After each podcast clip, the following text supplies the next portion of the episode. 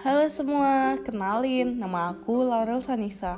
Aku adalah mahasiswa dari peminatan Promosi Kesehatan Masyarakat dari jurusan Ilmu Kesehatan Masyarakat di Universitas Negeri Semarang. Di sini aku mau ngomongin tentang COVID-19. Pasti kita udah bosen kan ya dengan bahasan itu.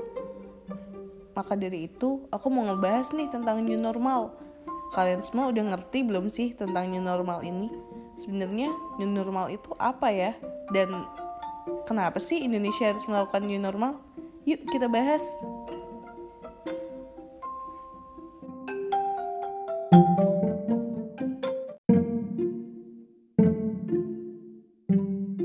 Sebenarnya, new normal itu adalah sebuah skenario untuk mempercepat penanganan COVID-19 dalam aspek kesehatan maupun sosial ekonomi. Pemerintah Indonesia sendiri telah mengumumkan rencana untuk mengimplementasikan skenario new normal dengan mempertimbangkan studi epidemiologis dan juga kesiapan regional. Jadi, new normal ini sendiri dilakukan per daerahnya. Jika daerah tersebut sudah siap, maka baru bisa dilakukan new normal. Nah, sayangnya banyak orang tidak paham tentang hal ini.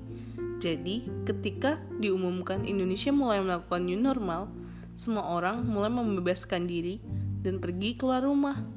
Padahal, bukan itu tujuannya. New normal ini dilakukan untuk orang-orang yang memang harus bekerja keluar rumah dan tetap mengikuti protokol kesehatan.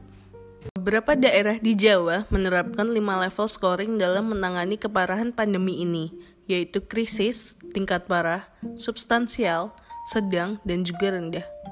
Pemerintah daerah diizinkan untuk mempersiapkan new normal jika daerah mereka berada di tingkat moderat ataupun sedang.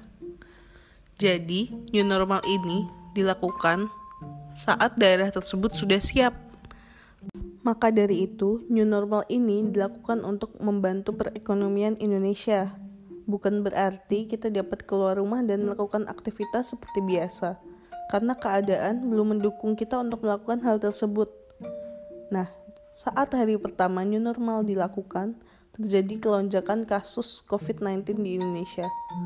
Lonjakan kasus ini disebabkan oleh masih salahnya persepsi orang tentang new normal mereka bahkan melakukan aktivitas seperti biasa dan tidak mengikuti protokol kesehatan yang ada, seperti menggunakan masker, rajin mencuci tangan, dan sebagainya. Pemerintah sendiri melalui Kemendikbud masih menyarankan pembelajaran atau kegiatan belajar mengajar dilakukan secara online atau daring. Hal ini dilakukan untuk mengurangi penyebaran kasus COVID-19 itu sendiri. Lonjakan kasus pada saat ini juga tidak dipungkiri dari cabutan larangan untuk berkumpul, sehingga sekarang masa dengan mudah berkumpul dan melakukan suatu kegiatan. Di Semarang sendiri terjadi sebuah rantai kasus yang disebabkan oleh pernikahan yang diadakan dan mengakibatkan hampir setiap orang yang datang ke pernikahan tersebut terkena COVID-19 ini. Bagaimana sih harusnya kita menyikapi new normal ini? Haruskah kita juga memulai aktivitas kita seperti biasa? Tentu tidak. Kita harus sebisa mungkin berada di rumah jika tidak memiliki kepentingan yang mendesak kita untuk keluar dari rumah. Jika memang kita harus keluar rumah, kita harus tetap memperhatikan protokol kesehatan seperti menggunakan masker, membawa hand sanitizer, dan juga sering mencuci tangan setelah berkontak dengan orang dari luar di, di luar rumah. Jadi, masa new normal ini bukanlah masa saat kita bisa berkumpul atau nongkrong seperti dahulu kala bersama teman-teman kita. Keadaan belum mendukung untuk melakukan hal tersebut.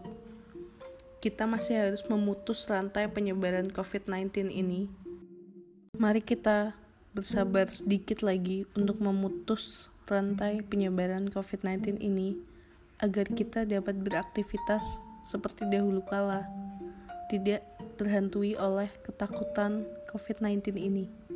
Semoga Indonesia dan dunia cepat pulih. Terima kasih.